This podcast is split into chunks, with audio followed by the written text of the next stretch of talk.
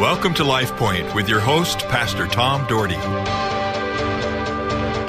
Good morning, and I pray this is another wonderful day for you today. It should be because you serve the Lord Jesus Christ, and He has some enormous and wonderful and tremendous plans for you today. Our Heavenly Father, in the name of Jesus Christ, the Son of the living God, come into the lives of those listening. Lord, excite them, give them zeal and power to be people of God. Lord, rescue those that are perishing. Care for those that are dying. Lord, be near to people. Give us the words to say to those that need to hear from you. I love you. I give you thanks in Jesus' name. Amen. Well, I'm going to go to the book of Ephesians today, and this is Paul, the apostle of Christ, uh, by the will of God. He's writing to the saints at Ephesus the faithful in Christ Jesus. Isn't this interesting? He's writing this book to the saints in Ephesus, to the good Christian people, the faithful in, in Christ. And he says, Grace and peace be with you from the Father and the Lord Jesus Christ. Then he talks about the spiritual blessings of Christ. He goes through and, and talks about that. You know, he just he he lays out what God is going to do and what God's doing in their lives. And so he's he's sending this to encourage them. And he says this. I'm going to go to the verse, I believe it's 15, if my glasses I can see that plainly enough. And I'm going to read to the end of the chapter 1 of Ephesians. He says, For this reason, even since I heard about your faith in the Lord Jesus and your love for all the saints, I have not stopped giving thanks for you, remembering you in my prayers. He says, Ever since I heard about your faith, ever since I knew that you were people of faith, that you were living for Jesus, that you were trusting in the Lord. He says, I have not stopped giving thanks for you, remembering you in my prayers. He's thanking the Lord for those that are serving Him. People, I think that would be a good thing for us to do. How many times we always pray for requests, we always pray for needs, those that are struggling. How about praying thanks for those that have touched your life in Jesus? Those that you know that are solid, Lord, thanking the Lord for them, for your pastors, for your for your board, for your your uh, elders, for whoever it might be, for your committees, for those that are faithful every week, week in and week out. I think of people in my in the church that I've pastored over the years, how faithful some of them have been years in, year in, and year out. They're there constantly serving God. I thank the Lord for those people one of the great days in our church is on Tuesdays because Tuesdays at 10 a.m. in our fellowship hall, our joy group, we call it Joy, just older youth, they're senior citizens. They meet, and Pastor Don Bertelson leads them in a lesson. They have snacks, they laugh, they learn, and there's there's usually around 50 of them in there. And you know, they are dear people. They have been so faithful to the church. I think of my friends Norman, Joyce, Alden, and Karen, the Thorngrens. I think about their faithfulness to God over the many years, over and over again, faithful to to things and opportunities. I think of many people in that group. I have um, uh, great listeners, and John and Diane who listen often to this show, who I talk to uh, all the time, who who are faithful to the things of God. I think of all these various people in there. I can name all 50 of them. Well, there's probably 75 part of that group. They usually around 50 that come. But I'm telling you something. I need to thank the Lord for those saints, for what, how they are and what they're doing for the kingdom of God and how real their relationship is. And He says to do that. He says, I pray that the eyes of your heart may be enlightened in order that you may know the hope to which He has called you, the riches of his glorious inheritance in the saints and his uncomparably great power for us who believe. Listen to that. His uncomparably great power for those who listen and believe in God, who believe He has given us power, power to overcome, power to work through things. He says that power is like the working of his mighty strength, the mighty strength of God. When I think of power and strength, I think of the story of Samson, that God gave him enormous physical power because he was obedient to him and he let his hair grow, and that was a sign. but yet it was a test too. Samson, you know, stay stay close to me. Listen to what I say. I will bless you. And of course, he did until he ended up telling Delilah about cutting his hair, and you know went against God. And Delilah cut his hair, and he lost his strength. He had his eyes gouged out.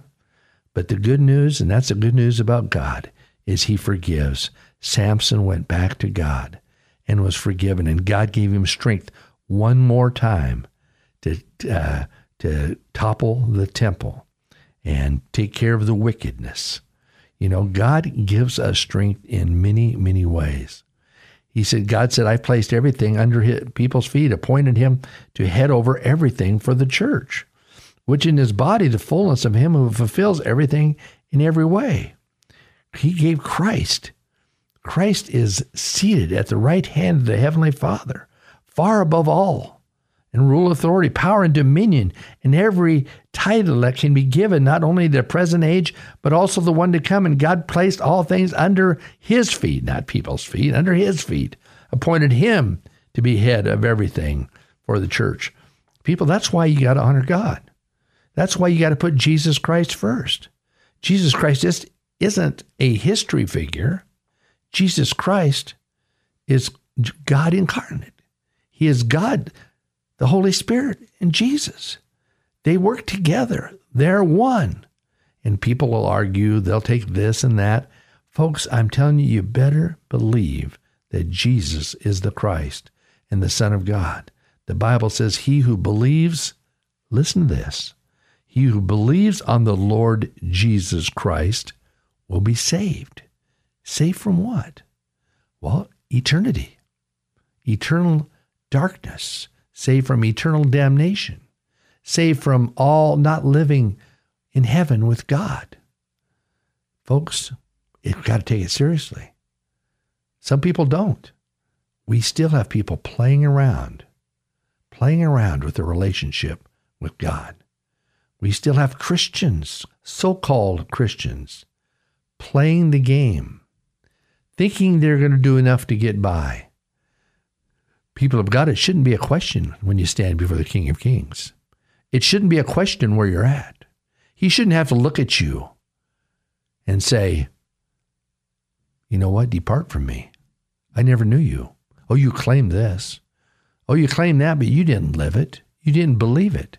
You just said it in words and words only. Folks, it's going to be a sad day for many people on this planet because they did not commit their lives to Jesus Christ. People, it's real. And it hits me today as I'm thinking about people. We've got to come to grips with who we are in Christ. He says in the second chapter, he says, you need to be made alive in him. He says, as for you who are dead in your transgressions and your sins, in which you used to live when you followed the ways of the world and the ruler of the kingdom of the air, the spirit who is now at work in those who are disobedient, which the spirit of disobedience of the enemy is out there all over the place. He said, All of us who have lived among them at one time, gratifying the cravings of our sinful nature.